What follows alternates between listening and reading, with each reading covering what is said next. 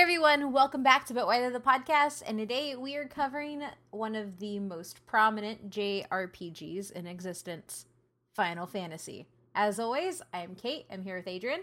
Hey, how's it going? And Matt. Hello. And we're here with a super special guest, Grant. Oh, I'm super special now? Yes. Yep. Because anytime we have any anime or apparently Japanese RPGs, such as Final Fantasy, you are here. I guess that's kind of true. I know, out of the two times he's been on the podcast, those have in fact been the two things he's talked about. So you're not wrong. Grant has a brand. I do have a brand. It's weeb shit. I'm just going to talk about how hot all the characters are, and that's going to be my brand continuing into this episode. I mean, that's important. Before, before we get to the daddies of Final Fantasy, Grant, tell us why you're here and where you're from. Uh, well, where I'm from is from a podcast called Gilmore Ball Z, uh, where my wife Paige and I compare and contrast Dragon Ball Z and Gilmore Girls, uh, episode by episode. And uh, Adrian and Kate have both guested with us on a number of occasions, so you can hear them too if you, you know, are into that kind of thing. Um, as for why I'm here, uh, Final Fantasy has been like my favorite video game franchise basically for as long as I can remember. Um, I've played all the mainline Final Fantasies except the MMOs because I'm just not generally into MMOs, uh, and a couple of the spin-offs. Um, I I've just always been a huge huge fan. Final Fantasy VI is my favorite video game of all time.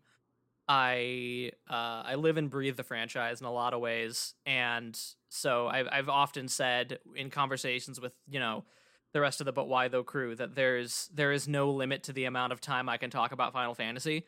Um, I, they're under explicit instructions to just tell me when to stop, and that'll be when this episode ends.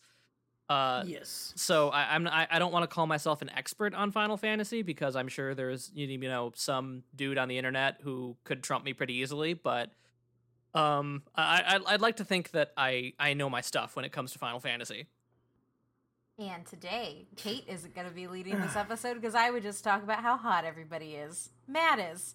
Because every month I get a reminder that we could be playing Final Fantasy 14 instead of just sitting around. Accurate.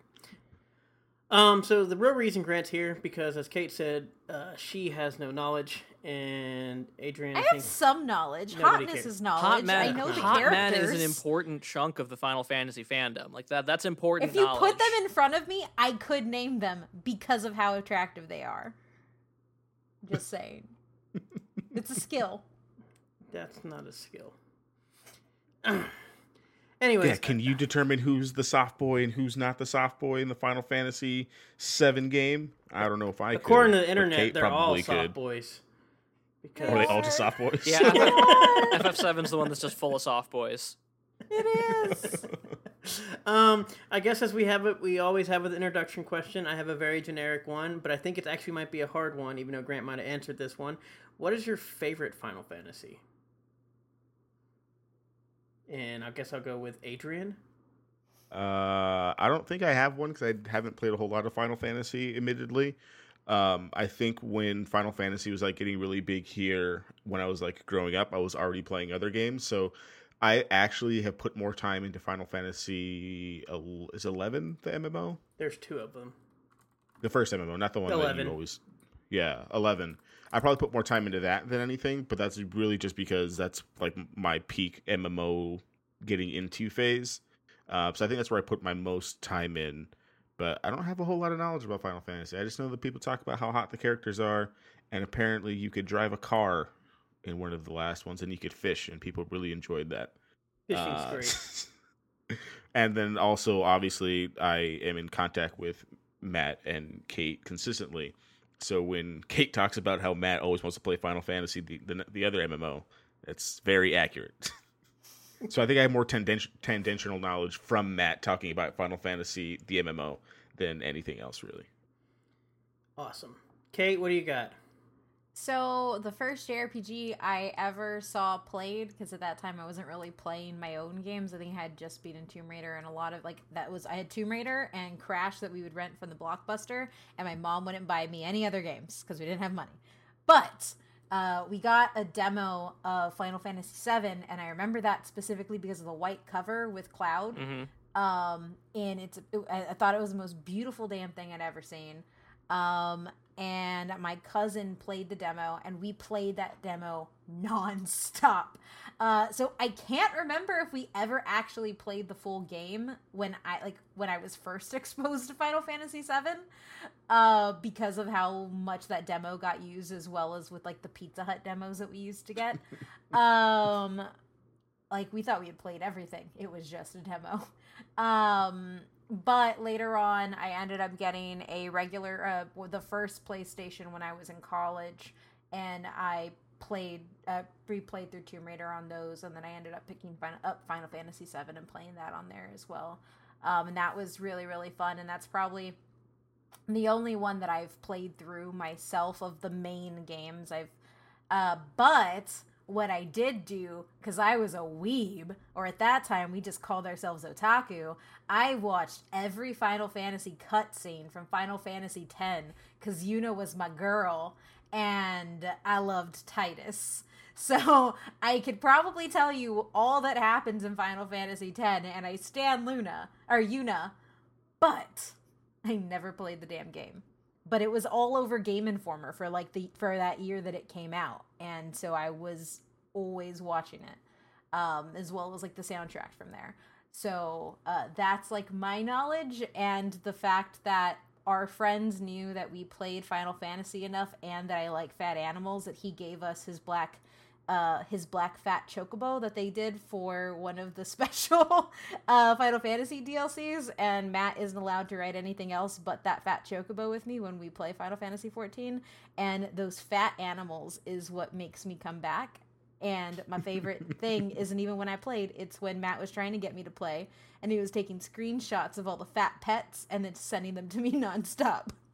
So the real thing here is is this conversation going to get Kate to play Final Fantasy 14 again if he talks about the fat chocobo enough when we get to the MMO section? That's the only point of having this episode. You didn't know that? It's the only reason. No other reason. Who cares about the new games coming out? Yeah. We just want to get Kate to play Final Fantasy 14 again. So, Grant, I know you said Final Fantasy VI. Is that what you're sticking with your answer? And would you like to add anything or not? Uh, hundred percent, and I can always add things.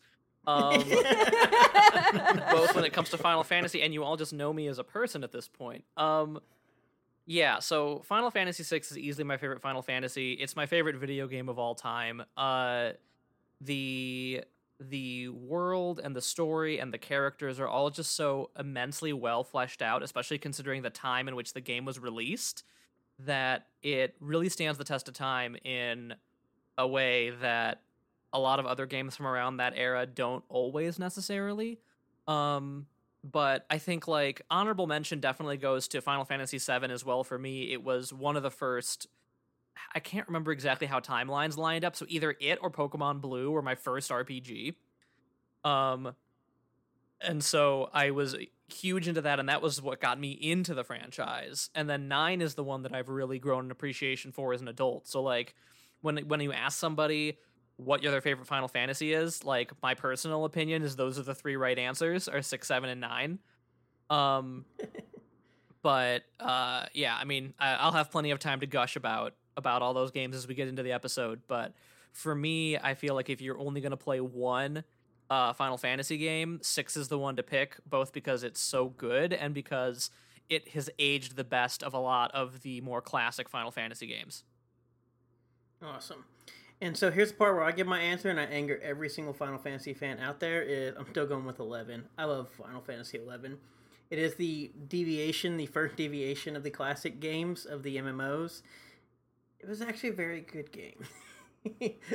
um, Yeah, Final Fantasy 11 was great. yeah, uh, it's obviously it obviously during the big uh, craze of MMOs during the time because I think it comes out, I believe, before WoW actually comes out, and then by the time it gets around and whatnot else, I think I played it before. I think it, I played it before, and then as WoW came out, ended up switching to WoW and whatnot else. Yeah, came out a year before, I think, in 2003. I think is, is when that one comes out. 2002, I believe, or when it started. Well, I don't know if we get it by 2003. I don't know. That was all a blur at this point. Yeah, I think we get it by 2003. But yeah, Yeah. Um, and then obviously, um, I've also like I guess since we did say how much we played, I've played 14, which obviously Kate has mentioned multiple times, and then I played 13 some because it was like the first one that came, uh, like not on a PlayStation for the longest time, which we'll kind of talk about. And then obviously the sporadic plays and everything, but I definitely don't have the love and remembrance of Grant here of all of these games. So I guess let's How start. dare? How dare you? Yeah, I know. That's why Grant's here to save us all. How dare you not have an identical life experience to me, Matt? I know. Well, with Final Fantasy VII coming out, I believe. Well, I think depending on depending on when you receive your copy in these times. Some depend- some people already have it. Yeah, it's like depending on yeah, like I said, some people already have it as we are recording. Some people should be getting it like a few days after we were uh, this episode releases, and some people will be getting it before. So sometime within the next week or so. Australian Pending. bastards. Yeah. Yeah. Um. So you'll be able to get the. Uh. You'll be able. Uh, then you'll be able to play the remastered or remake of basically games, which is all Square Enix wants to do these days, apparently. Um. But anyways, uh, this franchise, Final Fantasy franchise, began is apparently Matt years old. Am I allowed to say that? Since that's what everybody else says. Uh, began in 1987. Um. I can't pronounce the, and it was created by I can't pronounce the Hironobu Final Fantasy. Sakaguchi. There we go. See, I'm sorry. Um, uh, by I will say at the very least, you and Adrian, and, and even I to a certain point, at least we say we can't say the names. We don't just roll with it. yeah, I'm not gonna Yeah. butcher somebody's Yeah. name. I'm just gonna say I, I can't. You're You're not getting any, you're not getting any butchers. You're not getting any fake accents. We're just gonna say we don't know because America. yeah. Um, Really? Because that's not the American thing to do. That's more just a nice person thing to do. eh. um, and anyways, it was the funny thing How when I'm many doing times this. have you been it- called Ruiz? I can't even roll my own R's. Don't, don't don't talk to me like that. um, the funny thing about doing these notes and thing is it was created by Square, which is now Square Enix. Because I completely forgot because Square Enix has been around since 2003. That Square actually was the original creator. Wasn't it SquareSoft for some time? Yeah, I it was know, it was Squaresoft, SquareSoft. Square, whatever. Yeah, it was SquareSoft like, but- until 2003, where basically SquareSoft and Enix realized that if they merged, they'd be able to uh, do better in Western markets, and so there you go. And, take so over they've been they've been Square Enix ever since. Even though they like made like the same type games. um, but yeah, but it was just funny because I completely because obviously people would say Square, and I it's just been so long that I forgot that like Square Enix wasn't originally Square Enix; it was actually Square Software, whatever. Just people call it Square at this point. The thing. Um, um, yeah, it originally started on obviously the Super Nintendo. This is obviously during back in the '80s with Nintendo's dominance. Um, It was, then the, it was to- the NES. yeah, the NES. Uh, and then it kind of moved into, I guess it kind of, because some of these games, especially back in this time, don't actually get released later in America until um, kind of like a few years afterwards. So I think like um, two and three technically don't even come, and for like a, 10 years, and they don't even come to Western markets. And so like we get one on the NES, and then I think we get like four, but it's labeled as two on the NES back in like by like 93 or 90 or like 94 or something like that and then saying That's how you know people know. are old school, is if they call four Final Fantasy two, and if they call six Final Fantasy three, then it's like, oh, oh, you're old school. yeah yeah because uh, definitely the games are all thing and it's all it's not really convoluted but it is a messy thing because you know games release and whatnot else and then it's not till basically final fantasy 7 that everybody has mentioned here that we officially it kind of starts moving officially to playstation and then only to playstation which we'll actually get into that whole kind of decision and kind of all the how that plays out in the actual game markets later It was a hell of a story. I actually wrote an essay about it in college. Well, see, I'm just gonna let Grant talk about the essay, and I don't even have Yep. to do this thing. I don't even know why I'm talking at this point. I'm just here because I'm part of But Why though, not because I know what I'm talking about. I'm Uh, just here to say that Tidus is better than Cloud. Oh. yeah. Okay, so the second half of this this episode is going to be Kate and I fighting to the death. Yes. Yeah. Um, for those of you not familiar with Final Fantasy, um, one, I'm kind of have a lot of questions for you in the first place. Um, but two, apparently, is a series. Uh, the franchise is a series of science fiction and fantasy RPGs, more defined kind of JRPGs or Japanese role playing games, which will kind of kind of get into more difference of that.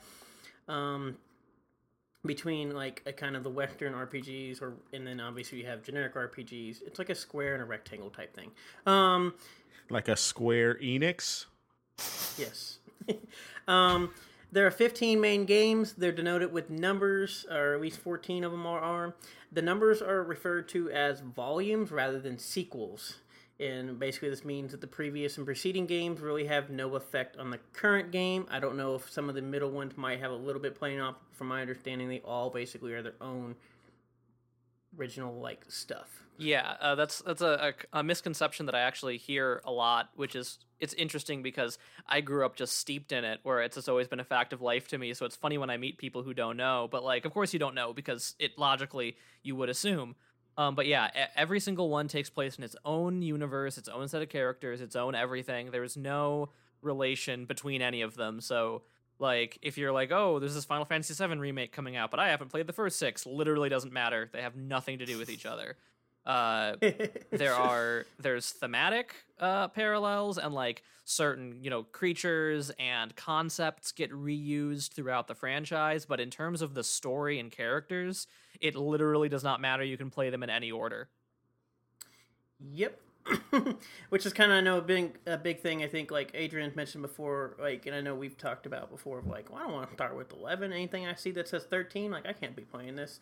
Um, um, they consist of at least 15 games, 13 kind of the traditional single player um, games that we kind of all what Final Fantasy is renowned for, and then along with the two MMO RPGs of 11 and 14. Um, I kind of want to give a list of some of these games, kind of we see how they go throughout the years. Um, obviously, I have no ratings because these are old before Metacritic existed, even though they kind of they have some ratings and they've kind of over the years because they sites have gone back and just redone them and re-rated them. But I just don't like to give somebody reviewing a game that's from 1987 in like today's age or even like in 1998 or something i just don't like giving a rating for it kind of we talk about because you have different lenses as we say. Um, so the first final fantasy came out in 1987 and then obviously we have final fantasy 2 in 88 final fantasy 3 in 1990 and as i mentioned these two actually do not come to western markets i believe until like the late 90s on the playstation and then you have three Final... actually didn't come to Western markets until the DS. Ah, uh, okay.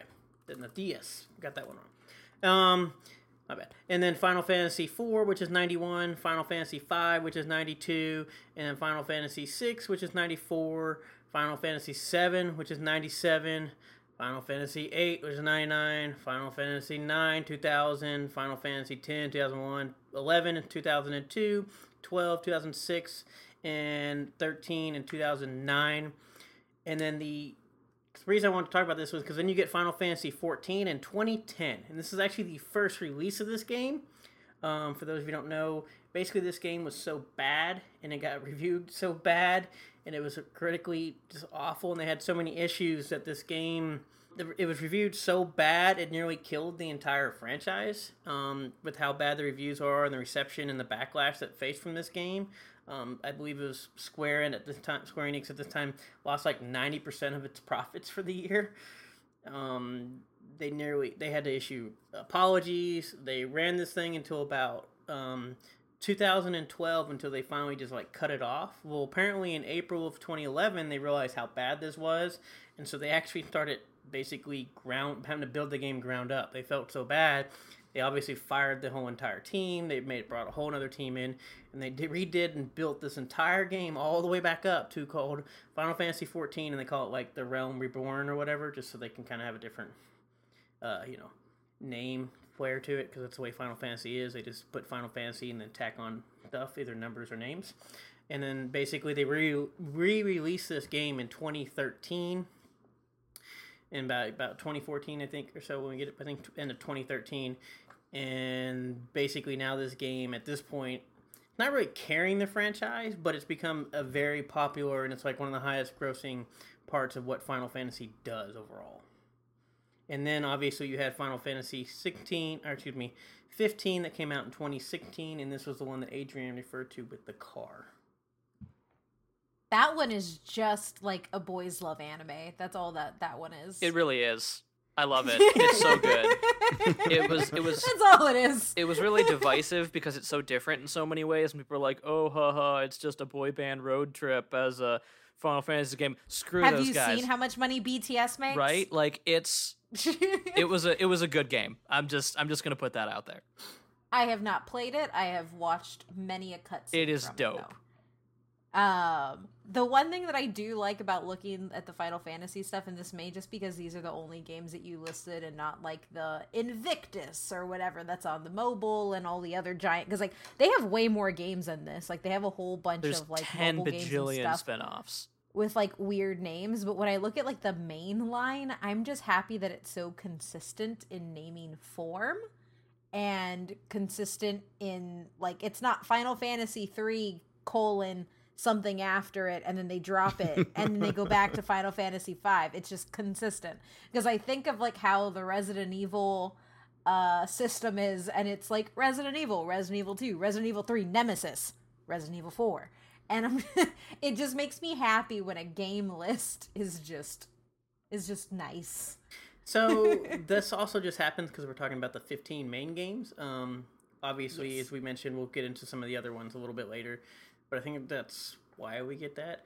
Um, it's funny because I did notice, if you didn't notice in the early thing, because I was while doing these notes, how they go like 88, 87, 88, and then all of a sudden it's like 90, 91, 92, 94, and they start pumping them out really bad.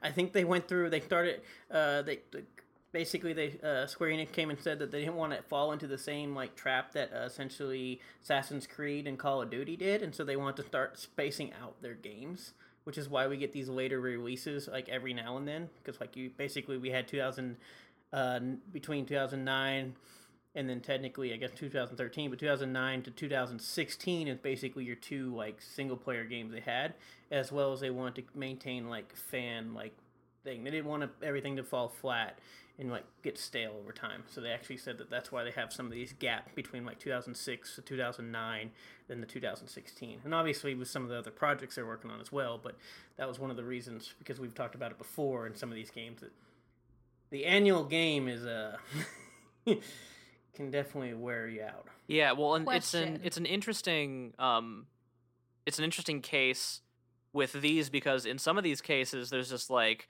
production stuff going on behind the scenes that kind of explains it. Like if you look, uh, we had eight in '99, nine in 2000, and ten in 2001.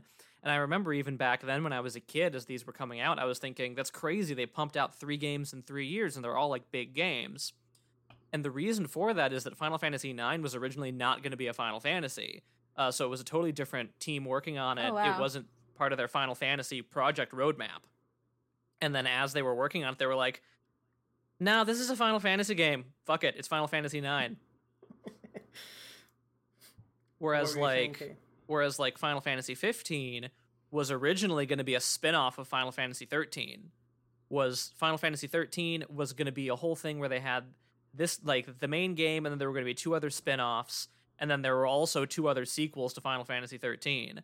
Um, so it was like going to be a whole weird little universe in and of itself, but that ended up not quite panning out. So there is Final Fantasy 13 and Final Fantasy 13 2, and then also this is this is going to get to Kate's pet peeve. The third one is just called Lightning Returns Final Fantasy 13 because fuck it, why not just call it 13 3? Um, Well, that was that was my my question was wasn't Final Fantasy 12 called Final Fantasy 10 2? no, Final Fantasy 12 No? and Final Fantasy 10 2 are two completely different games. Are they? yes. Oh dear. 10 2 is a direct sequel to 10 where you play as Yuna. There we go. Whereas 12 is its own completely separate thing. Ha! Yes, okay, sorry. I knew that there was one of those and I was like this doesn't look right, but I also don't see it on here. What's happening to my brain? Yeah, so 15 was originally actually going to be a, ga- a game called Final Fantasy Versus 13 that was going to be a spin-off of 13. I, I know, I know. It was it was it was FF13 and then Final Fantasy Versus 13 and Final Fantasy Agito 13 were these three games that were going to come out.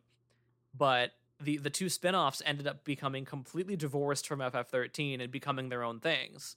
So uh, Agito got released as Final Fantasy Type Zero, and it was just its own completely separate deal. Um, and then Versus 13 went dark for years. Nobody heard anything about it. Nobody like uh, nobody knew where it went or what was going on with it. until uh, it was at E3 a couple years before 15 ended up coming out. They showed a trailer and it was like, oh shit, Versus 13 is finally back. And then at the end of that trailer, they show the Final Fantasy Versus 13 logo. We hadn't heard from this game in like five years. They showed this logo, and then the logo shattered and reformed as Final Fantasy 15. So, like, that's part of the reason why there was that huge gap between 13 and 15 is part of it is what Matt said that they were trying to let the brand cool down, but it was also because Final Fantasy 15 was kind of in development hell for a really long time. Um, and so it was just kind of this weird thing that was like, oh, we can't make it work. We got to keep working on it. And then it blew up into this big, huge thing. And they're like, well, fuck it. Now it's a full blown Final Fantasy game. So slap a 15 on it and send it out the door. And that's like kind of how we get this weird gap that's happening. So who knows how So long it'll be before we get. Final Fantasy 16. It's already been four years. So, so two things. I forgot that Final Fantasy X-2 has my three ladies that I love so much because I forgot about Final Fantasy X-2 being a thing. I always just thought it was Final Fantasy X because I've never played it. I just watched cutscenes and read read fan fiction. Um, but the other thing is, it sounds a lot like Square Enix has a motive or has has a move. Something starts as something else and then becomes a Final Fantasy, or they just turn it back, turn it off, and then turn it back on, and then it's like perfect Final Fantasy. And that's kind of what they do. That isn't inaccurate. But anyways, um, kind of as we do with all of them, we have other media, which we'll kind of dive a little bit into these because obviously we'll get into about why those. They have a tr- trading card game in 2016, which is which we talked about with board games. Is Final Fantasy trading card game. That's what the name of the game is. It is very generic. Very straightforward. Um, the fun thing is they have three. They they have three radio dramas from, that were in 2003. Yeah, I never heard of these. that's awesome. Yes. Um, apparently, radio dramas. I don't know if they still are today, but apparently were still popular in Japan, and so they had them compared to the U.S. where Oh. they died out a long time ago. Well, so that's the thing. A lot of manga, and especially, especially a lot of like, people are finding out a lot about me this episode. A lot of boys love manga and stuff. Moved over to doing podcasts before podcasts were a thing, and they were radio dramas, and then they just moved radio dramas into audio dramas, which is the exact same thing. But in podcast form, and so it was a very popular way of adapting different types of manga and stuff, especially from a space that you can't necessarily read it in public, but you can listen to it instead. It's is there a musical? There should Um, C- come on, Kate. How- How dare you disrespect me by not thinking I'm looking that up right now? So, yeah, There's one coming in 29, or there was supposed to be one coming, I think this year, but I think the world is ending, so I don't think that it actually ever happened. or was this 2019? Oh, there might have been one last year. There might be one out there. Mm. yes. What is this Um, called? Uh, Final Fantasy Brave, Brave Exvius. Exvius. Yes. Exvius. Oh yeah, that's one of the mobile games. Yes. Um, obviously, as Kate said, there's various, um, not quite rank, uh, radio drama, but there are various mangas and novels over the years. I think there's about over 16. I don't know, they started in like 89 and they kind of did nothing. They did like one in 89 and 92 and then nothing to 2002. And then basically they had one every year until 2012. And I'm sure there's more coming back now in the last few years, but it has been like most of these are all in Japan with only a few of them actually ever making in North America. I'm sure they're Yeah. coming over there now because it's been like you know quite a while. But yeah, So what was fun back in the day was you would read scans um, because essentially when it's only in Japanese release, you would have fans that would come in and translate it for you, and then they, they would clean it up and their entire entire scan teams. And I had like a chunk of these like torrented and saved. And then I had another friend who was from Japan. She was Japanese and she'd go back every summer and she'd bring back the ones in Japanese and it was great. I just like looking at them. I like looking at this franchise. wow, Kate. It's a good Wow. franchise to look at. There's nothing wrong with that, especially with some of these games nowadays, like YouTube versions of like make these games put a movie. That's how I felt about like the last like three Assassin's Creed games. Like I don't want to play these. Can you somebody just give me a YouTube like cinematic version of this thing? it's like the opposite of you with comic books. Like you know a whole bunch about comic books because you watched or you you played all of the Marvel games. I read a lot of the manga and watched the cinematic trailers and cinematic scenes. Yes. It's Um, fine. Which kind of gets into Kate's next thing of talking about there are apparently like eight films and television stuff, which Kate has said all. Um, obviously, they had the Final Fantasy Legends of the Crystals from 1994, which is a TV anime, I believe. And then they have the terrible movie called Final Fantasy: The Spirits Within from Ugh. 2001. That is not terrible. That movie is That awful. movie is good. That movie is That awful. is a good movie. That movie It is is a good movie, and it was it was revolutionary in its CGI work, much like it was in the video games. It was beautiful. I was utterly confused throughout it, but I've watched it many times. I just remember I went and saw it in theaters because I was so excited that there was a Final Fantasy movie coming out. Uh, and you have to keep in mind I was born in 1992, so I was like nine years old. Uh, and super excited there's a Final Fantasy movie coming out. And then I got out of the theater and I was like, I don't understand how that was Final Fantasy. There was a guy named Sid in it. Yes. Listen, Aki Ross. Aki Ross was one of Maxim's Hot 100 women when this movie came out. Thank you. And well, Lightning is a is a fashion model now, so I guess some things are constant in the Final Fantasy franchise. Yeah. Um, then they have Final Fantasy And Unlimited. it was directed by him. I'm sorry, it was directed by the creator of Final Fantasy. Like, it It was still awful though. It wasn't awful. It's above 15% on Rotten Tomatoes. It's at a 45% on Rotten Tomatoes, a 6.4 on IMDb, and a 3.5 out of 4 on Roger Ebert. What is that audience score? 80% of Google users like it. That's actually awful. that is terrible for Google users. Listen, it's good. Can you go give me that Rotten Tomatoes audience Don't score? disrespect Sakaguchi like that. I want that audience score. No, it actually didn't make its money back. It cost 137 million dollars to make it, and only made about like 80. Oh no, this is basically we talked about. a lot of money. Oh, you talk about we talked about uh, how Final Fantasy uh, 14 nearly like ruined Square Final Fantasy franchise. This one nearly hurt Square in the first place because they lost so much money on this movie. um, we have Final Fantasy Unlimited, the TV show with Grant. I believe you watched this thing. I've seen I haven't seen all of it, but I've seen parts of it. It's also a weird one, um, where it has like it has chocobos in it. Um and like Yes. Are they fat? uh I didn't see the whole show, but at least the one that's in the main cast is not fat. Oh, Uh and like then. the dude summons summons from the Final Fantasy TV from the Final Fantasy series in the TV show at the end of every episode. But other than that, it was- was not very Final Fantasy.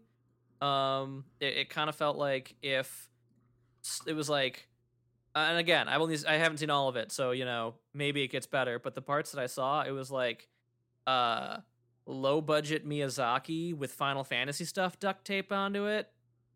But this looks gorgeous. It's been many years, so this is also like my This show is almost 20 years old. yeah. This is also me looking back uh, at it through many years. So maybe if I were to sit down and watch it again now, I'd be like, "Wait, this is genius! I was just a stupid kid and didn't get it." But uh, when I watched I take it, it back. I like this chocobo. when I watched it the first time, I- I did not get it. Um, yeah. Then we have uh, Final Fantasy VII: The Advent Children from 2005. It is so good. It I've is seen this so one. It's actually not bad. This one's pretty It's decent. beautiful. Yeah. It is amazing. It is it is poetic cinema. This one doesn't bother me. The spirits within it terrible. No. I could uh, do I could do a whole hour on my complicated relationship with Advent Children. like I said, Advent Children was when I got my first poster of Cloud. Once again, I don't know if it was any good compared to the games or the game and whatnot, but it, it wasn't. It didn't seem awful. It definitely wasn't the spirits within. So I guess it was like I saw it had a very low bar to hop over. um, It's also what I realized that it was okay to say that other women were attractive too, because everybody, all of my friends that I hung out with, loved Tifa, and so we were like, "Oh yeah, she's pretty." Oh yeah, and then it was like, "Yes, they're all hot. This is just a hot. This is just hotness. This is just all that Advent Children is." Which is why it's so funny in the for the remake, they're going back and making people like who weren't hot in the original game and making them hot. It's like there's enough hot people in Final Fantasy VII, but now you're like you're making Heidegger can never be enough Like, hot please don't people. make Heidegger Listen. hot. I'm not ready for that. It's the Castlevania model.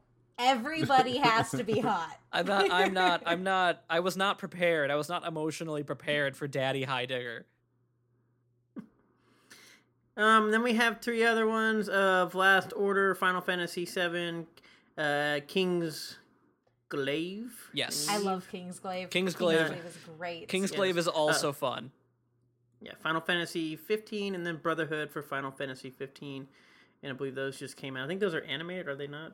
Yeah, Kings. There, I mean, it's all CG. Yeah, Kingsglaive is like a yeah. CGI movie like Advent Children. Brotherhood Right. is Mhm. actually it's an anime miniseries. Okay. Um, Ooh. of you they're all on their episodes are all on youtube and honestly they're great uh, i would recommend everybody anybody who's even a little interested in ff15 watch them it's anime just it's only like four or five episode little anime miniseries where each episode is about one of the four boys and about like their past and their upbringing and like for the three other ones is kind of how they got to know noctis and their relationship with noctis and they came out weekly leading up to the release of Final Fantasy 15, so it was a really cool way to get to know the cast before you played the game. Um, and it like I have issues with the way that they marketed and producted uh, FF15, but the lead up to FF15, the way they managed that hype and the way that they managed all of that was really interesting. Um, even if I think post release they kind of dropped the ball in some ways, but that's a whole other discussion. I have two things to say. One, Final Fantasy that that right there confirms that Final Fantasy 15 is just BTS in a car. Yes. Um, because that's also how they market BTS. Just saying. Um, and Kingsglaive has some of the most beautiful animation. Like it's one of Mhm. those anim. It's one of those animated things that you watch and you can't really tell if it's animated or human Mhm. um, which for the entire series that or the reason I've always been fascinated with how Final Fantasy looks is just because of how much more beautiful it is than everything else that is out. Like for me, Final Fantasy was always that standard. Um, and Kingsglaive is like I haven't seen animation like Kingsglaive in a hot minute. So And then you got the last, uh, apparently, that Kate has apparently seen for some reason, um, a miniseries of Final Fantasy XIV Dad of Light. For some I reason, it's a J it. drama. Of course, Kate's seen it. Come For on, some I have a reason, plan. come on. it it's adorable. It's so good. I haven't finished watching it yet, but it's because I I jump between my dramas. Uh, but uh, it's really really good. It's about a dad and a son who are like kind of estranged, not estranged, but just they're they don't know how to talk to each other, and so they form their relationship and solidify their relationship and get closer together by playing Final Fantasy 14. It's so cute. Yes, he he it so pretends to be somebody else and meets his dad in the game so they can become friends in the game without him knowing he's talking to his son. It's adorable. It's so good. It's super cute. I'm pretty sure it's based it's on so a true story. wholesome. It is. It's it's just very wholesome, and I love it. Awesome. Obviously, there's some few other media stuff, but we will get into that in the but why those. Um, so I guess we will. Does anybody have anything else before we get to the but why those of Final Fantasy? Just I would just go to the but why those. Yeah, Matt. we're going with the but go why. with the but why those. Kai from Kingsglaive is hot. You can't yeah, we know. you can't slow down, Matt. If you slow down, then I start talking. Yeah. Um, I will say, obviously, we've talked about a lot of stuff. Everybody knows um, this is uh, 30 plus years. Um, so obviously, we're not going to be able to get everything into this podcast. So bear with us if we miss your favorite part. I'm sorry. I'm not really, but I will say I am. Um, so getting the but why those, and since I'm leading this episode, I don't even I, all my notes have the exact same first but why though. Is it's a successful franchise. It's a franchise that's been around for 30 plus years and it's still going. It sold over 149 units, and as of like I think 2019. And then, obviously, as we've said plenty of times, finding how many games have actually been sold or copies, it's always a pain. And then it will continue to make, um, it will obviously continue to sell more. As we mentioned, Final Fantasy VII, the remastered, and I think they're doing the remastering and re releasing other games as well as those continue to come. Um, the funny thing about Final Fantasy franchise, uh, Final Fantasy franchise is actually believed to have saved Square from the very beginning from bankruptcy because they were having trouble at the very beginning. That's why it was called that. Because Uh, if it wasn't yes. a mega hit, they were they would fold, and so they were, it was their final. That was what they called. They were like, "Okay, Final Fantasy, Yeah. let's go," and So then it ended up being a mega hit, and they're like, "Well, shit, I guess Final Fantasy two. Yeah, um, it's funny because I did read that plenty times, and then I had other people who like said, "No, that was not why. We just called it everything because fi- uh, final apparently is like how it's pronounced or something, or way it's worded in Japanese works very well." But no, like there's also plenty of publications that said just that. So I was like, "Oh, I know Square is going on the bankruptcy, so whatever they want to say, if the Final Fantasy doesn't hit, we don't have Square anymore." Um, obviously they're critically acclaimed, especially as we said, Final Fantasy VII and then Final Fantasy VI as well. Um, obviously, some of the other games, not even trying to take away from them, but those were kind of the two big ones. Um, I know when you look up Final Fantasy VII, we'll talk about a little bit more in a second, but Final Fantasy VI, I believe, is the one that's Grant already said his favorite, but I believe that is the one Final Fantasy that gets ranked always, or not always, but majority above consensus. That's like the number one. It looks like for the most part. If that makes It sense. it will pretty consistently when a publication makes like a top 100 games of all time list or whatever. Final Fantasy VI will pretty consistently break the top 10. Yeah. Um, actually, there's a lot of them that do, but yeah, the Final Fantasy VI usually be because apparently a lot of publications too in the last like decade or so have been like going back and just ranking all Final Fantasies for some reason, which I guess you can do that now. It's fine. clicks. Yeah, it is clicks. Um, obviously, the Final Fantasy games have won multiple Game of Years awards. They've won other multiple other awards throughout the years, including uh, music and visuals. As Kate was talking about, the visuals and everything in these games are beautiful. Um, one of the things that obviously why I love playing, even as much as I enjoyed WoW and stuff, like playing Final Fantasy, even Eleven, like the visuals are just so, they just look so beautiful and more pretty than like, I'm sorry, the WoW's cartoon look but that gameplay. Yeah. Hmm. No, I mean, I, I, I can't disagree there. I mean, it's also an aesthetic choice, right? Like that's Yes. how they wanted it to look. But I remember like being like an ogre, like in Final Fantasy X or whatever, like it being like or eleven, um, and or like just being like different characters in Final Fantasy eleven, and it was like fantastically beautiful even then. I don't know, I don't know if like what it looks like now because I remember like WoW even looking really pretty, and then looking at like the base graphics of 2004 World of Warcraft, they were Yes. garbage. so I can't. Re- I kind of don't want to go back and look at Final Fantasy eleven, but Final Fantasy was it 14? Yes. is, is that the uh, gorgeous game? Like one of the prettiest games out there. Oh yeah. Like Japanese uh, MMOs make beautiful games. yes. Well, even if you Um, if you look a- at the demo for Final Fantasy VII, the Seven remake, it's it's like you feel like you could actually reach out and pinch Cloud's little cheeks. Yeah. No. I mean, that was kind of their part of their thing of you know like their design from the get go. Just they always looked at visuals and making them beautiful and kind of and and uh, and obviously music, which we get do. I was Um, gonna say, obviously, yeah, Final. I, I think I think sorry, Matt, but I, I feel like the music is totally worth stopping and talking about too, though. Uh, Oh yeah. Uh, yeah, which we can do right now. I guess. okay, I guess mean, um, I don't, I I will admit I don't really know your format. If you want to do that later, we can. But oh, I see. You got a whole Uh, thing. yeah. You got a whole thing for music. We'll do that later then. I'm I'm looking at your Yeah, no, now. no, that's my bad. I, I probably was just trying to throw this together. Talking about the music, um, the music of Final Fantasy is basically renowned. Obviously, we talked about the visuals just a second ago, but the visual, the music as well. Um, what I found was interesting when I did this is eight of the Final Fantasy soundtracks have actually debuted in the top ten of I guess it's called the Oricon album charts, which is essentially the Japanese version of like popular music charts. And so all these games have soundtracks, which you can purchase, which we've kind of mentioned before, kind of above. and they're but all on of these sound- Spotify. They are now on Spotify, which is a big thing. But apparently, eight of these soundtracks have actually debuted in the top ten Japanese charts, music charts. and I know that's may not seem like Yuna much. is a literal pop star. yeah, but like I said, it's we didn't think about it, but that is weird. Like if we just think about American music and you know our musical charts, because anybody imagine like a video game having having a soundtrack that comes out and be like this is in the top ten. Yeah. hmm Um, that's about how much to do it. Um, apparently, you can also purchase the piano sheets of a lot of the music for the soundtracks, along with the games, uh, like on the soundtrack, so you can play on your piano. And then, kind of going into like we talked about, there was a musical. There also has the Final Fantasy Sympathy, Sympathy, yeah, Sympathy. I can't speak. Which has been on and off. Symphony. Yeah, symphony. I can't talk today. Been a long day. it's hot. Uh, also, the Final Fantasy Symphony. As I said, it's been on and off since like 1991, and I know it's actually still. I've been I believe it came to Austin last year. Actually, I went last Yeah. year. Uh, it was either last year or the year before. Uh, I went. Paige got me, got us really good tickets for my birthday, and so I got to see them in San Francisco. It's Final Fantasy Distant Worlds, is the the symphony that kind of tours around, and it is fabulous. If you're a Final Fantasy fan, it is absolutely worth throwing down the tickets. And even if you're not, it's just damn good music.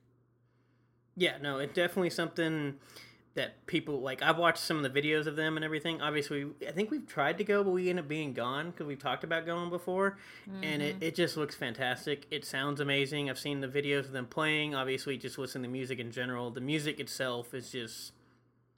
It's just really amazing in general. Yeah, it's, it's. I mean, maybe I just couldn't find it in my quick search. It like makes me wonder why there aren't more musicals for this thing, given like the drama that obviously follows in these games and the beautiful music. It seems like a pretty much a shoe in to just do a musical like every year, Or like a like an And old school opera.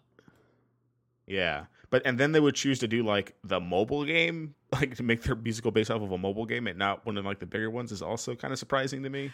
I don't know how good that mobile game was, but Making an make absolutely the whole ba- musical over it. uh, taking a good idea and making the most absolutely baffling decision with it is like the most on brand thing for Squaresoft, Square Enix.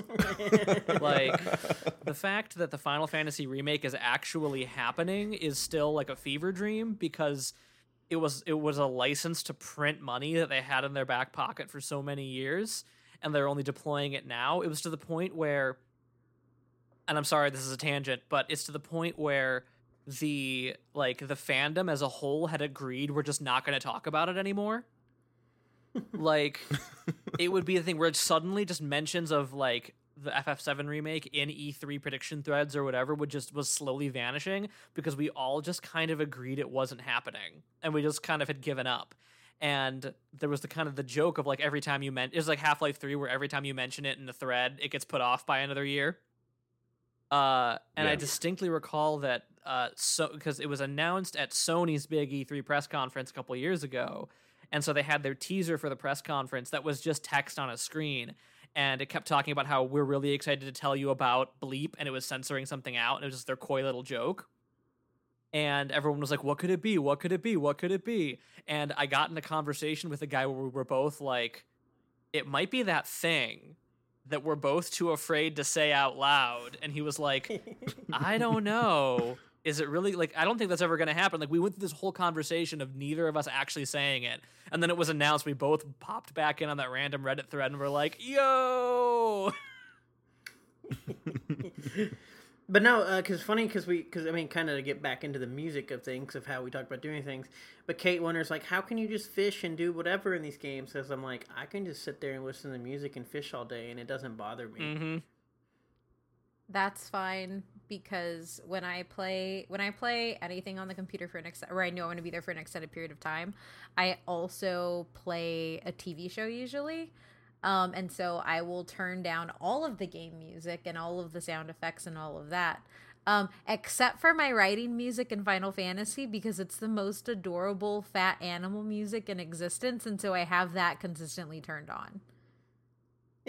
Final Fantasy. So mu- I All of the- understand it out of all all the the beautiful music- symphony music, Yes. all of this just wonderful music, and all the love and care that goes into the way that these games sound. I like the fat, I like the fat thing music, and I'd rather watch. Are you telling me that they did not give us beautiful fat chocobo oh, music? the Fat they Chocobo did. music It's is a work amazing. of art. That's not. That's not the. That's not my It's point. I'm sure the music is, is, but is they great, put love like, and care into I thought- Adrian. Why are you I thought- disrespecting the work that somebody put in to? I Okay, thought you were gonna okay, say listen to what you Right just around. said. You're the one disrespecting the music because they have all this other music and all of this other. And you're top saying this music. one isn't good enough for you? You're saying all of the other stuff isn't good for you except for this one music. Because it's my favorite, Uh, I, I have to say, and I can have favorites, Adrian. I thought it was like I thought you were like oh I, every other game I I only listen to the sounds in this game, but no, it was just one thing. Yeah, that's how I felt. is the Fat Chocobo that was very That sad. being said, my iPod was full of Yuna's songs from Final Fantasy X. Thank you very much. yeah, the Final Fantasy Like music every actually good weed. is great productivity music. Um, I've gotten some of my best writing done with just Final Fantasy covers and Final Fantasy soundtracks blasting while I work. Um, I think that it actually weirdly is really good for that, which I guess isn't weird because part of the point of good video game music is that it pumps you up while still, you know, not being intrusive. So I never had it pump me up. It just makes me relaxed. Well, it depends on the track, obviously. I was like, I was like, I just sit there and fish all day long. Like, yeah, cut some wood, cut some fish. Got some. I'm not like I'm not like headbanging to the Final Fantasy VIII world map theme. Hey, I'm- I didn't know. I didn't know. like- For all I know, you're out there running Hey. marathons and five Ks. Real emotion is a bop. Real emotion is a bop. Real emotion is a bop, and Yuna is top idol. Thank you very much. And so is a thousand words. A thousand words is amazing. It's a a thousand words is a slow bop. it's a slow bop, but it's amazing. It's a heart bop, if you will. There you go, a heart bop. Perfect. There's a lot of good. There's a lot of I'm contributing to the conversation. I'm just not talking about the symphony. I'm talking about what little weeb otaku Kate had and obsessed over was Yuna's performances. At least we're going to that because the fact that you said, "Oh, I mute the entire game except for when I ride my fat." I don't mute it. It's just very low. It's very low. It's very low sound until it's the fat chocobo. Okay. music. Then you But anyways, crank that They shit were up for the blasting Fat it. Chocobo theme. We're headbanging to the chocobo theme. It's chocobo so music. good. It's amazing. I have to say the the my favorite moment of the symphony actually is when they play the chocobo music because they get the entire they get the entire choir out there and so they just play the beginnings of the I love it so much. and then the entire choir goes Hua! all at once. Now imagine Aw. that, but fat. Adorable. Yes. because it turns into like a like mixed in with the regular chocobo music and it's great that sounds amazing. I'm gonna look that up later. Oh my gosh. Anyways, moving on from the music and visuals, kind of go into like Final Fantasy's overall influence, I guess, on games and everything else. Um, Incalculable. Yeah, obviously. Um, but one of the main things we start off with is we kind of we men- mentioned JRPGs, but what I apparently found out is they're also rep- known as uh, console RPGs. Um, does anybody know? I guess console RPGs versus JRPGs or anything, or if I've ever heard that. I guess. console RPGs is a pretty outdated term that you don't really hear much anymore. Um, Correct. but I, yeah, I mean, you have it here in your notes, so I'm going to steal your thunder. Yeah. But like, yeah, a lot of Western RPGs were more PC focused at the time that uh, Final Fantasy and just ge- generally Japanese RPGs were on their rise uh, between Final Fantasy and Dragon Quest. So, uh, you know, Western RPGs at the time were like Baldur's Gate, Icewind Dale, a lot of those kinds of games that were all very rooted in D and D. Um, and so now, like those particular kinds of games are actually called CRPGs because they're computer RPGs. I will Uh, not say that, but yes, I did see that, and I was like, I refuse to put that. well but it's funny though too because a lot of computer rpgs or what starts on a computer are getting ports over to console so that bridge is getting a lot shorter between the two like obviously the computer ones get more updates and they're ahead but like you're having a proliferation of stuff coming to console um, but I always knew JRPGs as turn-based games and having multiple discs. mhm. That was what I learned. FF7 remake's going to be two discs. It's going to be Yeah, legit. Yeah, You well, I was thinking, like, what is it? Blue. Dragon? Is it Blue Dragon? That's like four discs. Blue Dragon is three discs. Lost Odyssey is four. I There we love go. Lost Odyssey. Yes, is Lost Odyssey is fun. I love Lost Yeah. Odyssey. Lost Odyssey, Um, uh, you're all lying. Lost Odyssey is only two hours long because nobody's ever beaten the first boss. The other discs are all just blank. That's a lie, sir. I've made it to the fourth disc, and then I got lost in a cave, and my autosaves got me stuck in a cave, and I was like, well, I guess this I game is have officially I have beaten. tried that game three or four times, and every time I get to the first boss, and I'm like, "Fuck this game," and I put it down.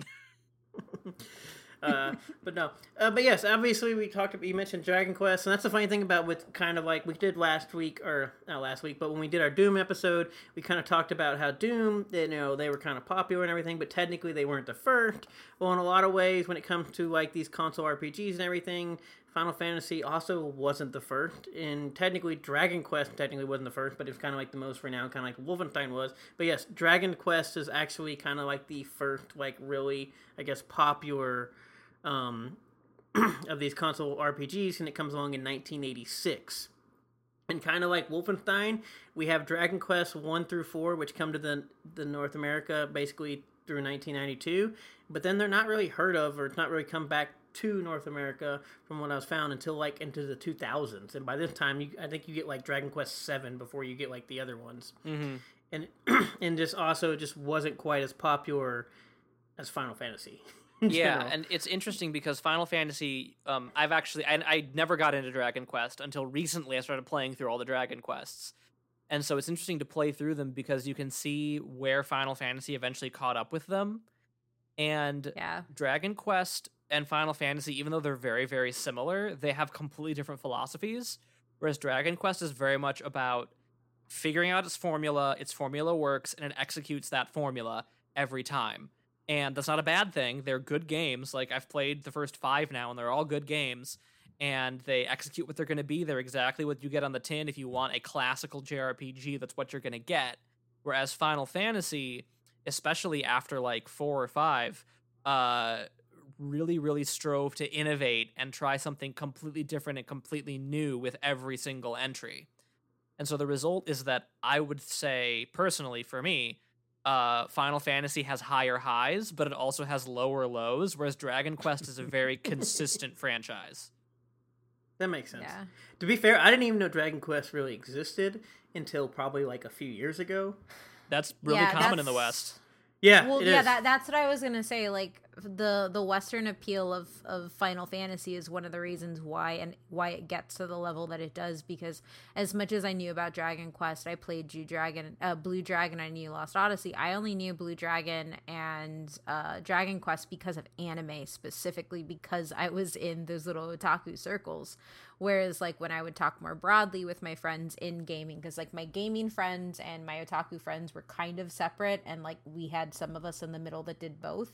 But, like, it was, like, it was through that that I learned what J- JRPGs were and, like, specifically what those franchises were versus everybody and their damn mom knew what Final Fantasy was. Like I said, like, it, pl- it was plastered all over Game Informers. It was on G4 when G4 was a thing. Oh. Like it was something that was everywhere and was actually a a, uh, a, a large fandom piece in gaming versus just being something niche that these weebs over here played.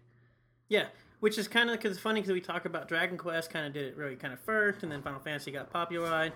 And I guess before we and it, and I guess we'll get to I guess we'll go to Final Fantasy VII real fast, but then kind of backtrack thing because I want to say because we talk about Final Fantasy VII, which is probably like it.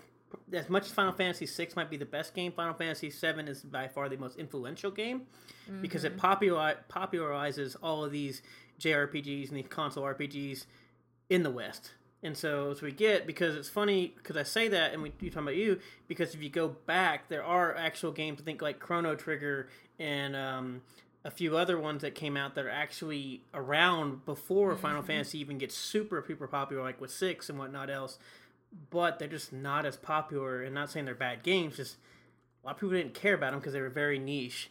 And then Final Fantasy comes and kind of basically blows everything up, as you said. And not only does it popularize just JRPGs in the genre in general, but it also basically makes the PlayStation. Mm-hmm. Yeah. Because basically, this is the first time, like I said, that Nintendo does not actually get the Final Fantasy game and it goes to PlayStation. Um, I wonder why.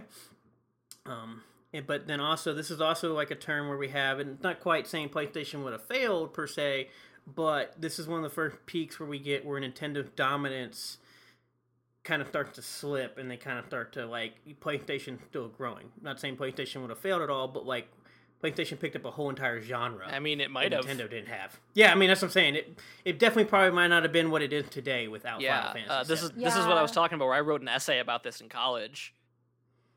Like, Well, you can give us any more insight than that. I was like, I was just trying to condense it down for everyone. Well, you probably know more, Grant, but I know a lot of the current distri- or not current distribution trends, but a lot of the console distribution distribution trends around discs was really codified by SquareSoft and Final Fantasy VII. mhm.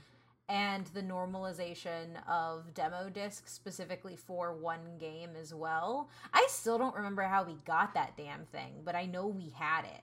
and then I but it was every, every other demo disc that we had was a disc with like five demos on it. It wasn't just the one demo disc and then after that I remember getting more, but I I I know specifically that the way games distribution happened was because of Final Fantasy 7 and the proliferation and of uh PlayStation essentially. Yeah, well, and it's not They even kind of make each other. it's not even uh nes- just that. It's like disc-based video game media in general because Yes. uh, you guys may not may or may not know this. y- Your audience may or may not know this, but the PlayStation was originally going to be a joint venture between Nintendo and Sony, Mhm. uh, where it was just going to be like a. This is kind of oversimplifying it, but it was basically just going to be like a, a an add-on to the Super Nintendo to let it play disc-based games, and it was this thing where like there was going to be this first jump into CDs for video games as opposed to cartridges. Um, and then at the last minute, it felt like the deal fell through, and they, Nintendo was like, "Oh, we're going to go with these other guys instead." I forget who, but we're going to go with these other guys instead instead of Sony. And so Sony was like, "Well, shit, I guess we'll just take this PlayStation that we've been working on and make it our own thing." So, uh, Square had been working under the assumption that their next game would be able to be released on a CD, but they couldn't because like whatever this whole idea of making a disc-based add-on for the Super Nintendo never ended up materializing. Um, and then they tried to do it again with the N64, and then that never ended up materializing. So if you look into it, there's a bunch of games for both of those that were in development that ended up getting scrapped. Uh, and so Square was like, "Well, shit, I guess we'll work with Sony." And you know, like Matt said earlier, they pretty much only released games for Sony until Final Fantasy 13 also came out on Xbox 360, and now they've gone more multi-platform. Um, but that like kind of was I, I I don't know enough to say whether they actually like set a trend, but it was certainly symbolic of the trend that ended up really hobbling Nintendo for a really long time. I would argue in a way they haven't recovered from until recently with the Switch, where Nintendo lost a ton of third party support after that because a lot of third party devs got screwed by that decision. Um, and so like the N64, GameCube, both good consoles, but their big problem was they lacked third party support. And that just continued to be a thing until like now they're finally getting it back with the Switch. So in a Well, way, thing- like Final Fantasy VII was was groundbreaking in so many ways in terms of its story and its characters and its visuals and its music and all that other stuff we've been talking about but just in the trends of the market it it was symbolic of a much bigger shift that's really interesting that so much swirls around this one game Yeah, and it's funny because you bring that up, and we talked about it kind of even the Switch going third party and stuff. Of like, it's almost even we can not necessarily can't take what you want, but Nintendo's arrogance of like they had their first parties. Why did they need third parties at a time? Because I mean, they still rely so much heavily on Zelda, which I'm pretty sure comes in this area. you still have Mario, and then like just all their big first party things that like you don't need anything. Like I don't even know how much they make third parties. I mean, obviously we see with the Switch now, but Yeah, well, a lot of the third party stuff on Switch is Nindies. Like, Well, they've really leaned into that piece. Correct, but that's what I'm saying. Like, because he talked about the Nintendo losing dominance in third party stuff. Well, Yeah. Yeah. but like Nintendo even nowadays still relies so heavily on first parties. It's just amazing, Yeah. Mm-hmm. and people love it too. But yeah, it's just crazy. yeah it how- works for them but but Yeah, it it does. forced nintendo to change their strategy correct. and that's interesting and now they're trying to get that third party share back but it forced them to change their strategy for decades Yeah. I also think that it's one of those things too where when you look at Nintendo now, I, I feel like this is the first piece or the first domino in the chain that leads them to like never really be I'm not saying they're not a competitor, but they were never in the nobody was thinking about Nintendo when they were talking about console wars. Nintendo was just there. When E3 happens, Nintendo wasn't fighting. Sony and Xbox are fighting, and Nintendo was in the corner eating ice cream because that's just what Nintendo does. And I feel like a lot of that kind of starts there. I mean, like I'm not knocking their their uh, their consoles, their hardware, but a lot of their strategy over the years has shifted more towards beefing up all of their first party stuff and i think a lot of that is from a chain reaction that happened during like the console wars and all of and- and i think that you can see this starting here um Yeah. at least in my opinion Well, it's also also Oh. I was gonna say, but well, you talk about them doing stuff, and it's not that they're doing bad competitor, but also they're not fighting for third party or just Exactly. license, license it. Yeah, They don't have to care. They're not saying. going to get the sports games. They're not getting Yeah. all these God of War stuff or Well, the thing Grand is, switches switches don't go on sale. Switches have been the best selling console for the last few years, like or the last two years. Like they don't have to do anything. Like Nintendo just exists and makes money. They've got which they found their corner. Why would they venture out of it? E- Yeah, exactly. Um, but yeah. On a side note, I would like everybody to be proud that that was my one big fun fact that didn't have to do with hot people, There you go. and it was a good one. Is it time to talk But about yeah. hot people now? No, not quite. um, but no. Uh, then obviously, because we talked about obviously popularizing everything, and this is obviously back in nineteen in the nineties, and then obviously Final Fantasy has inspired so many game devs that have led to other popular RPG franchises over the years. Um, one make notable is Fable creator Peter. I don't even want to say your last. I don't even want to say your last name. It deserves being said.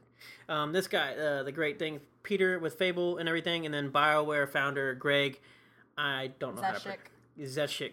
and then apparently a lot of Bioware's peop, uh, devs and uh, other leaders have all been quoted and said that Final Fantasy has been an inspiration in a lot of their games, and especially some of the way they've done either some of their stories or some of their um, decisions or even their systems of how they play or put things into place.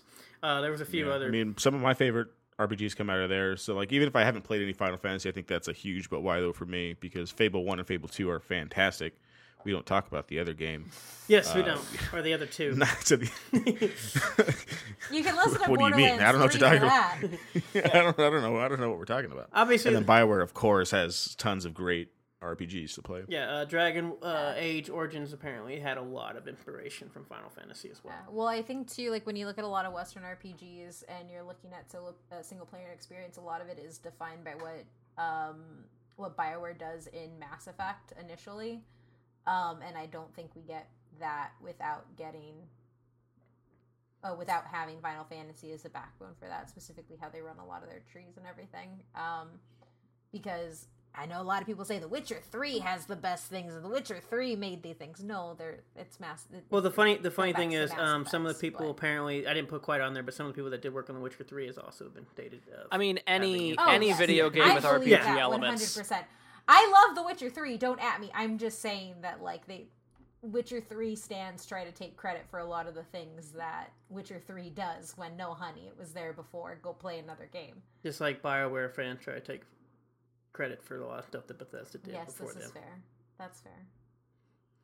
Which then Yeah, leads into which obviously these are completely different franchises but the reason I brought this up obviously for the inspiration is like these are completely not just different franchises but even the way they play. They're most of these are not turn based they're more Yeah. action based uh, but they still have inspirations in the way they d- incorporated their stories their system you know the the visuals a lot basically the entire art i believe environment was designed from one of the, from Mass Effect games have been saying come from Final Fantasy in the way they've done. Yes.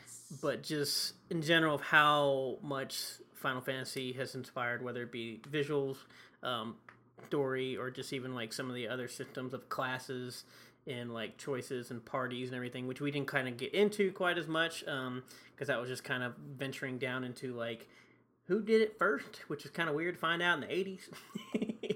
um, but no, Final Fantasy, from what I know, did influence a lot of people with their also uh, class systems and jobs that they do that are very custom to um, the JRPGs. And I guess the little difference is we, one, obviously, it's not quite D and D versions, even though they're weird, but also just in general being able to switch classes and parties versus D and D if you have what you have, which is kind of like kind of like in Final Fantasy 14, where I like wow, I have one character who can do all my jobs. I don't got to make ten characters. I just got to make one. We- This is true. yeah. Um, that's kind of how I influence. Did anybody else have any fun tidbits on their influence before I get to the prior last part before we get out of here? Mm-mm. Yeah, no, I think I mean I think the influences part I think is the best part there because I don't know if like I mean I know I know Kate said Mass Effect, but I mean Knights of the Old Republic was first. Uh and what was it what was the other one before that? There's there's like they they do like really great stuff, but they all have like that same kind of combat format and I don't know if it would have worked the same if they would have went like the JRPG route. So even if like you still get all the music and all the visuals and all that stuff and kind of like the character development. I think that's okay that they don't have like the turn-based combat. 'cause I don't know if those games would have done. I can't imagine playing Mass Effect as like turn-based combat and not kind of like the D20 system. Uh, my my personal opinion is that all games should have JRPG combat. Oh no. Every single one. No. No. God, no. Every single video No. game. This is where my Western person comes out. I'm like, not giving my D20 combat. No. I Let like me the- roll against that dude, No. please. I like I like 14 I like the way that 14 is like a nice little hybrid of of the two in my opinion. Although Yeah. it leans Yes. more heavy. It leans more away from turn based, but it, it still has the turn based elements really really ingrained in it, which I think that balance is what works best for me. But I think it's also because I'm very freaking impatient, so I have a very hard. I've always had a hard time playing uh, JRPGs. I only did them to make the weebs I hung out with think I was cool.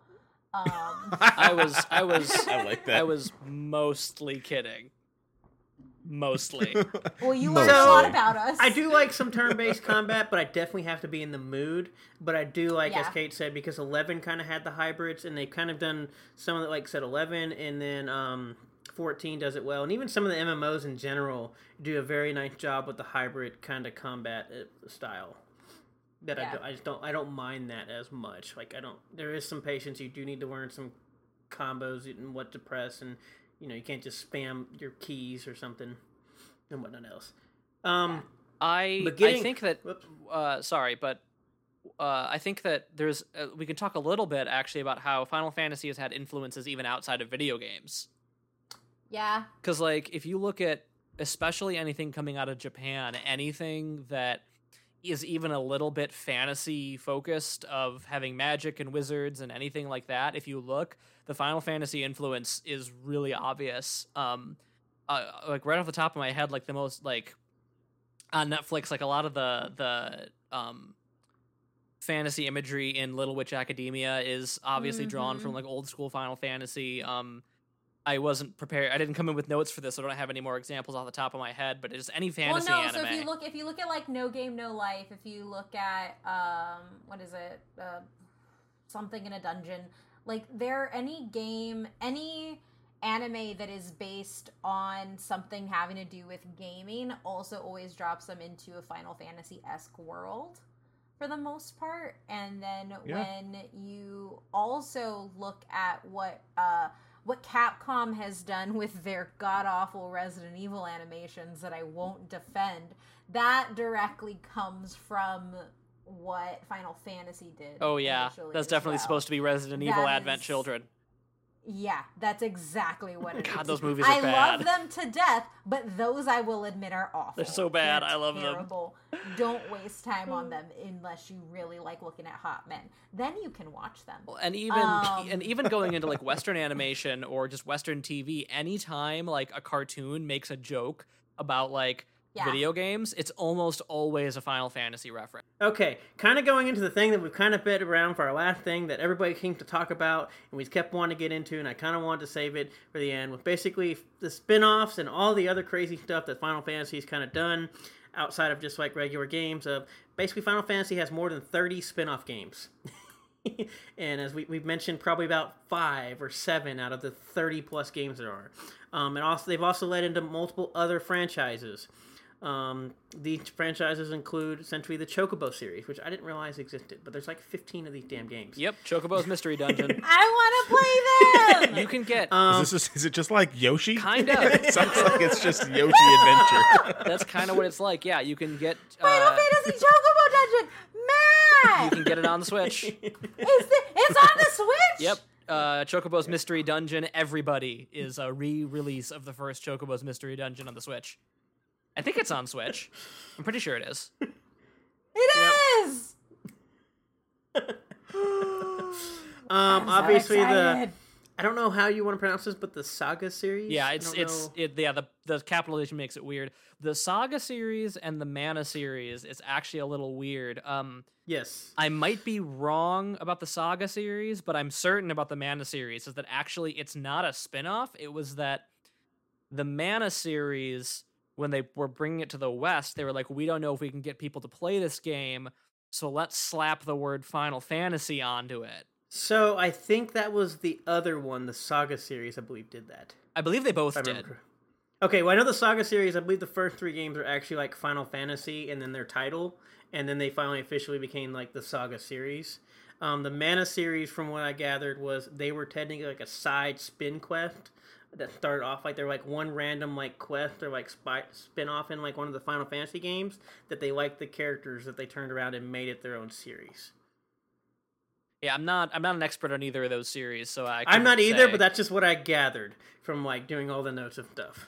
Yeah. is uh those two are essentially they're kind of they kind of started maybe kind of as a spin-off but they made their own series and they're directly not even like their own thing now um, I just know they were both like related of some sort with the Mana series being somewhat like they had actual characters in a Final Fantasy game. They were probably like you walked into a store and found you Sid's brother, and that's now Sid's brother, the face of Mana.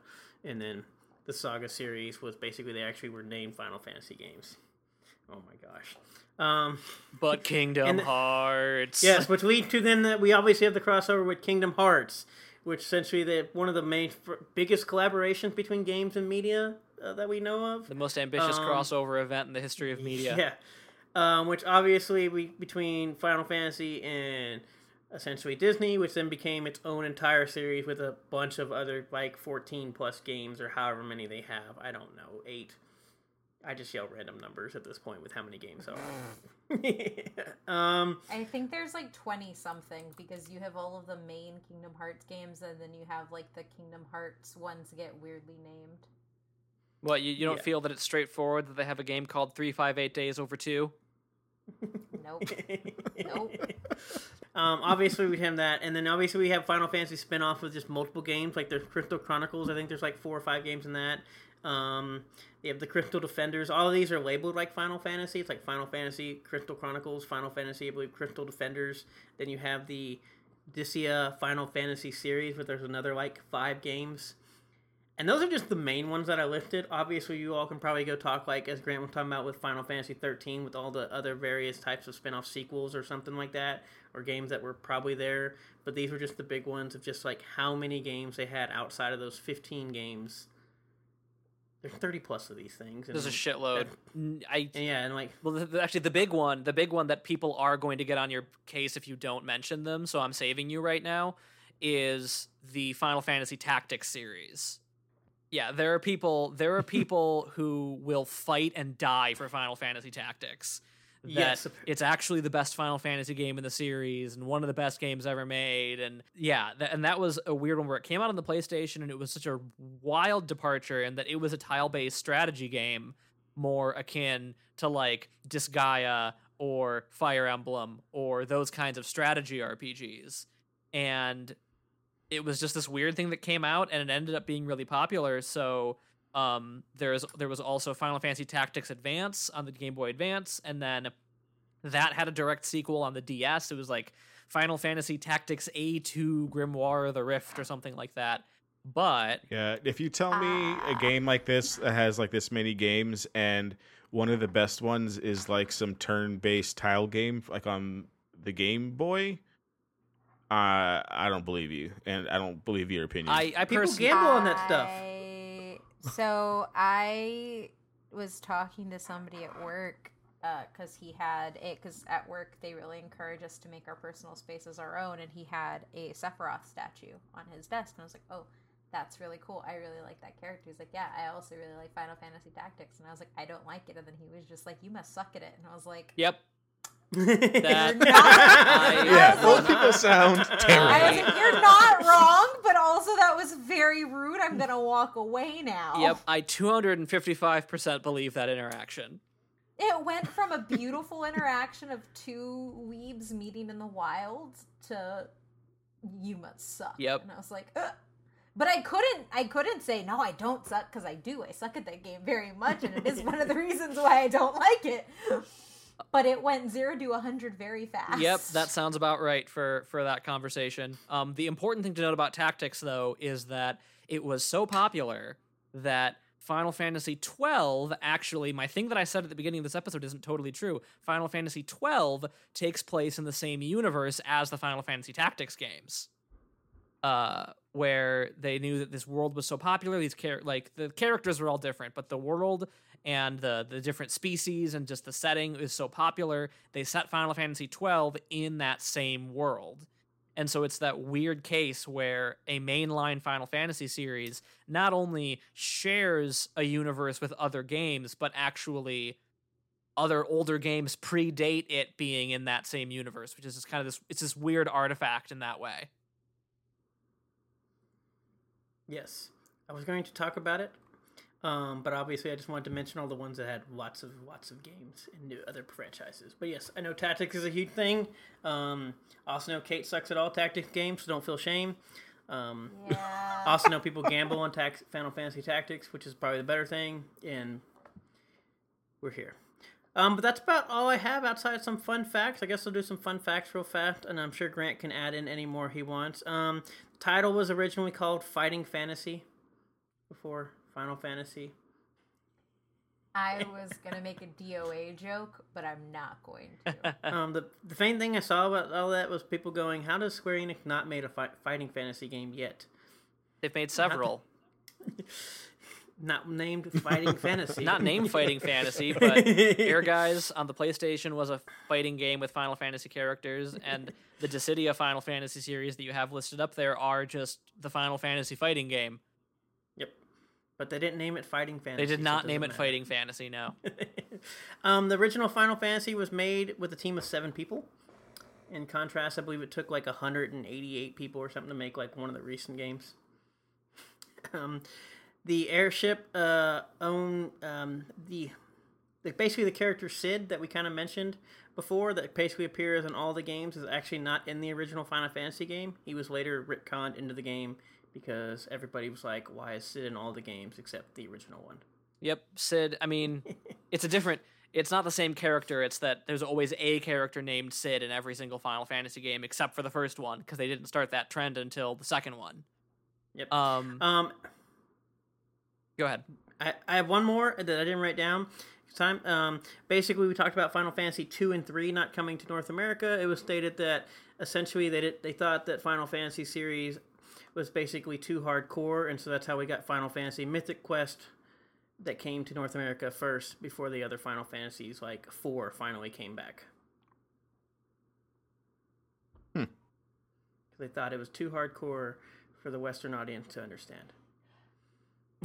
the funny thing is is that's not even like them being too scared about Americans being dumb. American gamers are just very dumb a lot of the times, which is why our state of RPGs is really abysmal right now. hmm It's also very weird, but yeah, no, that is definitely.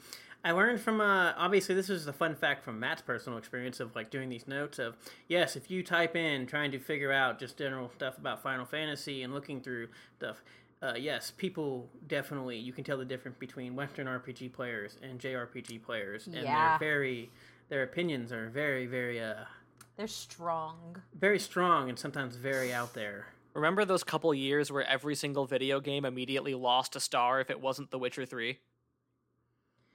Yeah. Yeah. Yeah. But no, uh, that w- uh, I don't know if Grant, if you had any other fun facts. Those were about the four that I had. Obviously, we've gone way over time at this point, but obviously trying to encapsulate thirty plus years into measly hour with Kate interrupting about how people are hot is very hard. It's the content people are here. Oh, it is for. the content people are here for. Um, geez, like, uh, I mean, if you got me talking, I could probably list out tons of fun facts about Final Fantasy. There's there's so much, like like I said, just because the stories aren't connected doesn't mean that that there's not interesting parallels across all of the games. Um, but that would be a whole other thing. I think I alluded to it earlier. The most fun and interesting fun fact off the top of my head that won't take 20 minutes is that um, when Final Fantasy 13 was coming out, they really, really wanted to push Lightning, who is the protagonist of Final Fantasy 13, and she's this tough bitch who like you know takes kicks ass and takes names, and like they very upfront like Tetsuya Nomura, who is the lead, you know, the basically the lead of the franchise at this point. Um, what he said, he literally just said in an interview, "I just wanted to make a female version of Cloud." Yeah. Like he was just super. He didn't even try to hide it, and she is basically just female Cloud, but like down to the big sword. not actually Cloud, Advent Children Cloud, who is Cloud with Squall's brain put into his body. But anyway, um, the so she's just like that kind of character. Uh, so they decided that the one of the ways they wanted to really push her in marketing and make people really love her was to make her a fashion model. So you'll occasionally still see them. There was a whole thing where Louis Vuitton, I think it was, used Lightning as their model for a bunch of their like handbags and clothes and stuff. So you can just find all these things. And so obviously, like, it's CG because she's not real. So it's CG renders of their products, of like Lightning with their products, like it's a fashion shoot. But so you're supposed, so the fake pictures of their clothes are supposed to make you want to buy their clothes. It was very strange. Uh, but Final Fantasy is a franchise that is so big, one of its fictional characters became a real fashion runway model. And on that note, that is good. Uh, any f- last final final thoughts? Because that we're going to end on that. If not, She has an ugly haircut. She kind of does. Uh, oh, you- geez, you're asking me for final thoughts. Uh, my final thoughts are just play Final Fantasy. That Fantasy. wasn't your final. that was a fun fact. that was my fun Oh, fact. that's fair. Uh, my final thoughts are, without getting too long winded, that Final Fantasy is one of the most important franchises in the history of video games, as we've spent the last however long this ends up being after editing explaining. And it is something that's been a universal constant in my life in a really powerful way. And so if if if anything that we've said on this episode makes you interested, if you've always thought about Final Fantasy and never really taken the jump, uh fire go like you can get all most of them on the switch now just like fire up your pc or whatever pick up ff6 ff7 ff9 ff10 pick up pick up one of the one of the really good ones and just give it a go Just pick up fourteen. You'll be fine. I knew he was going to say that. So, what I really like about 14 is that Matt's character looks sexier than mine at all times because I play a tank and she actually gets to look like a tank all of the time. But now I'm jealous because Matt has like assless chaps all the time and I don't. Um, but no, my fun fact is just that there is a lot. I feel like Final Fantasy is probably, or not my my fun fact. My final thought, yeah, my final thought is that there are very few franchises.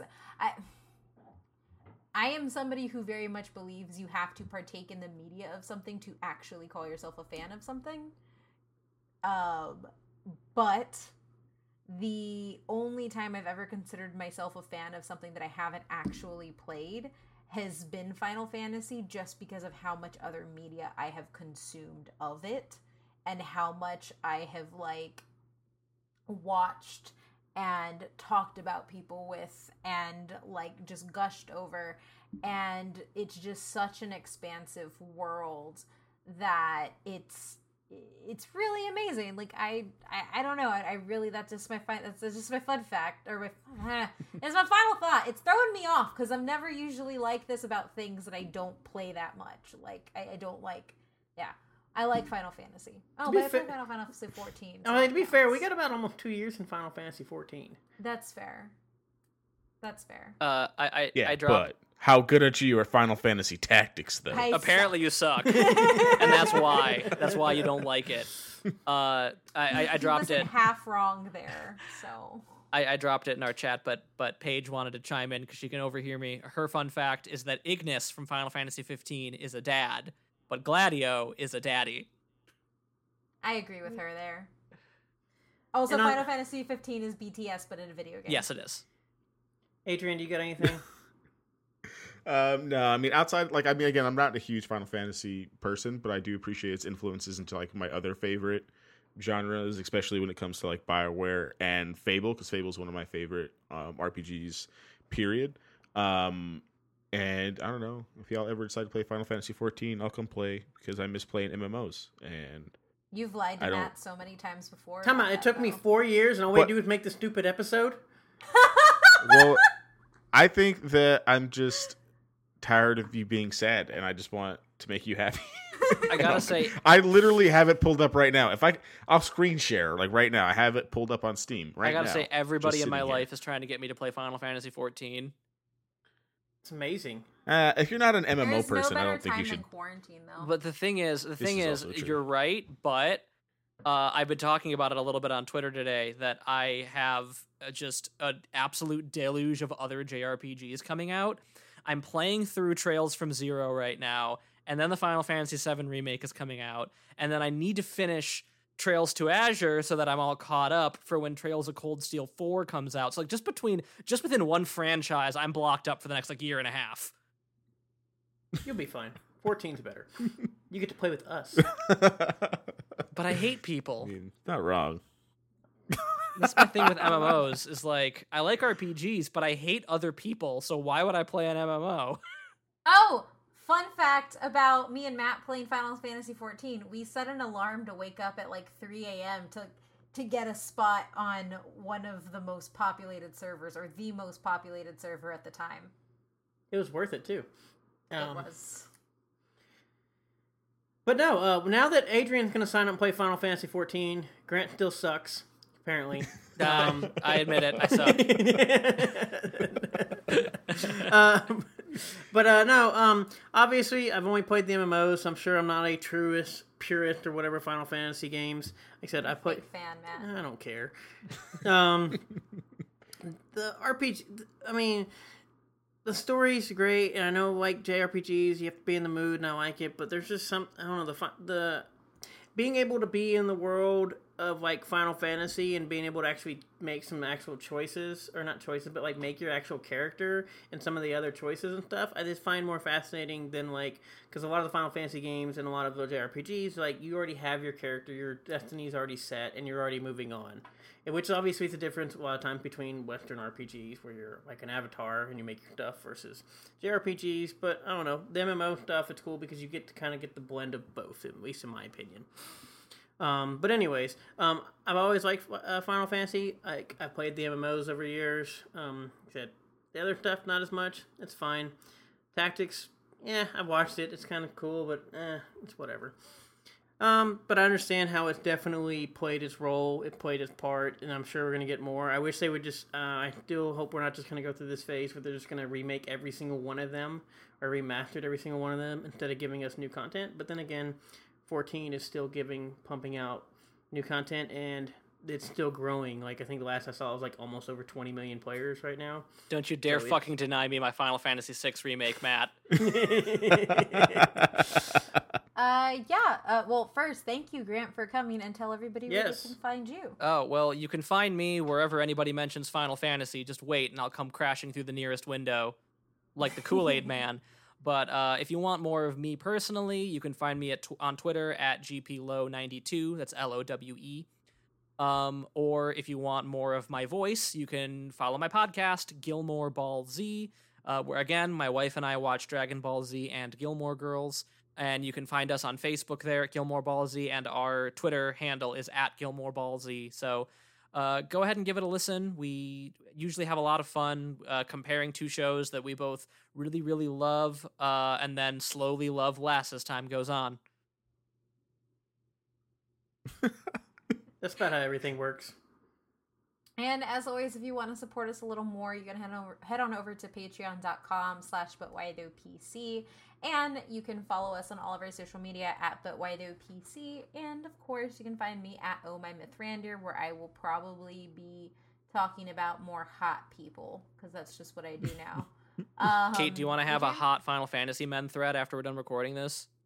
I kinda wanna make one. I'll help. um, you can you can find me not talking about hot Final Fantasy men Boo. on Twitter at superreese93 s u p e r r u s e 93. Matt. Are we playing Final Fantasy or not?